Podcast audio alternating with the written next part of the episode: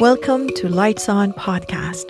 If you like what you hear, and if you're feeling generous, please rate us five star and share us with others. I'm your host, Mitra Manesh. I'm the founder of Inner Map, a new mindful storytelling and coaching app. I teach at UCLA's Mindful Awareness Research Center, and for the past 35 years, I've been coaching my brilliant clients on four continents to live, love, and lead more mindfully, peacefully, and joyfully at home and at work. You can find out more about my work by visiting mitramanesh.com. But right now, I'm grateful for your presence and your mindful journey. This week's episode is about visiting our past memories. So I was teaching a class about how uh, past, present, and future plays a role in our life and in our well-being. And I was saying that we really are citizens of the land of now, of the present moment. And it doesn't mean that we will never ever plan our future or we will never ever go past to the past and, um, you know, check what was happening and, and, uh, uh, review it. It just means that we do not live there most of the time and definitely not go there without awareness. So this is what happens where our sufferings come from, uh, where we really on autopilot either are lamenting the past. And most of the time when we go to the past, we are lamenting something good happened and we don't have it anymore. Something bad happened and we want to change it and we're sorry about it. Or we go to the future and overplan. But really what we need to do and what past is good for is to inform us, to teach us. We go to the past to learn from it. So I call it a different L. We don't go there for lamenting, go there for learning.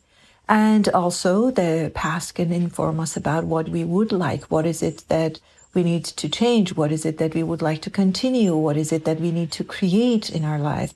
So there's a lot of value um, as long as we go there with a sense of awareness and knowingness. We don't go there unconsciously and we don't go there to just feel sorry for, for our life or for what happened or for what we had.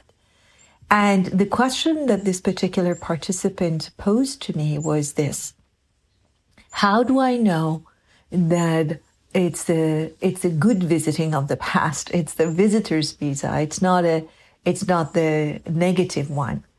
And I said, you would know by the way you're feeling. So that was the answer that you know when you're benefiting. His example was that he was actually revisiting a relationship that was um, telling a lot about himself when we when when he visited that and i said okay so you were benefiting from it so you were learning from it and that's the intentional, uh, purposeful uh, visit to the past that uh, can actually improve your future. But when you find yourself, and there's just a fine line that you're standing there, you're learning, it's fantastic, and then before you know it, oh, it's not good anymore. It feels hurtful, and as I called it, instead of helping you, it's hurting you.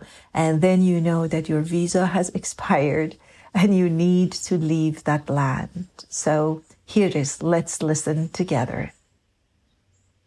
Versus destructive. Great. Um, you just said that I benefited from that. That was your key word. When you realize benefiting is no longer happening and it's actually not helpful, but hurtful to go there. So remember I said you get a visa, tourist visa to go to the past? You go there for a very specific purpose, as you mentioned. You go to feel your emotions. You go to learn your lessons because that ending, that loss, because it is a loss, that ending of a relationship probably taught you a lot about you, which you may not have had the chance to really see. So I go there to say, what does that tell me? What does that tell me about me? I'm not worried about the other person. But what did that tell me? Oh, I need this. I didn't have that. I didn't do this. I should have done that. I didn't feel this emotion. I didn't express. I didn't have clarity. I didn't communicate well. Whatever it is, I need to take notes of that. Otherwise, as I, I see many times that people go through experiences without getting experienced. Just because I experienced it doesn't mean I'm experienced. And, and, I'm sure you have heard me say this. A, a very handsome and um, eligible gentleman told me once that, you know, you know how experienced I am with women. I said, no, you're not. He said, what? I've only dated 10 of them since I've known you. I'm very experienced. I said, Oh, no, sorry. You've been dating the same woman in different bodies 10 times. You have no experience. And he really took it personally. He got up and left. I never forget that. And I thought, okay, another one gone. And then he came back. Three weeks it took him. Three weeks later, he came back. He said, I can't believe you said that, but it's true. I said, You have entered almost every relationship the same way, and you have exited the same relationship the same way. But they looked different. One was taller, one was shorter, one was blonde, one was dark, one was light, but it's the same experience. So you never got experience because that process never took place. I never went there and said, What did that tell me? I can't always say people are bad. One day I need to say, what is the common element about all these relationships that are called bad? Maybe there's something I need to learn. And again, it's not about bad and good. It's about learning. It's about growing. It's about evolving the adult self. That's what I'm trying to do. And what did that tell me?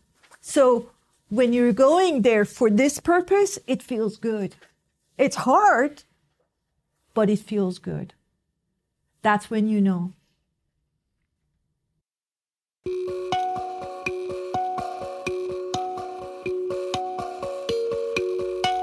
Hope this episode answered the question or two for you or provoked and inspired questions in you.